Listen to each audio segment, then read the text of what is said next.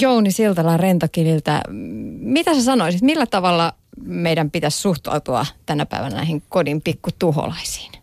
Hyväksyä niiden olemassaolo, ryhtyä toimenpiteisiin vai, vai miten? Nythän hyvä keino tehdä sellaista jälkiopiskelua biologiassa, että kaikki vaan googlettamaan, kun löytyy joku sopiva, että pistää sinne sanan, että mistä sen löytää – ja sitten, että onko se kuoria, niin onko se perhonen, sieltä saattaa löytyä hyvin se, niin sitten voi katsoa, että onko se oikeasti tuholainen, onko se tämmöinen vierailija.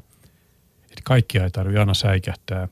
Sanotaan vaikka, että meillä on torakkalajeja, jotka tulee ulkomaat. On russakka, eli Saksan torakka, Ranskan torakka, Amerikan torakka. Mutta sitten meillä on metsätorakka ja Lapin torakka, mitkä meillä on luonnonvaraisia, mutta ei ne lisäänny sisätiloissa. Ne saattaa sattumasta tulla ovesta sisään syksyllä sen takia, kun siellä on lämpöisempi mutta ei ne tee mitään. Siellä voi yksi, kaksi yksilöä olla, niin niitä voi aikansa katsella ja kun ei jaksa, niin laittaa rikkalapio heittää takaisin pihalle tai roskikseen, niin ei siitä mitään vaivaa. Eli kannattaa aina katsoa, mikä se on. Niin.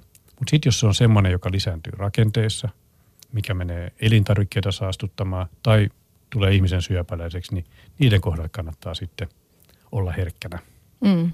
Ja hämähäkkien, niitä voi antaa elellä siellä ihan rauhassa, hämäkin no, seitteinen. Joo, nehän pyydystää näitä muita hyönteisiä. Että sinne jää kaikki hedelmäkärpäsit ja muut sitten. Mm, no te on oikeastaan meidän ystäviä.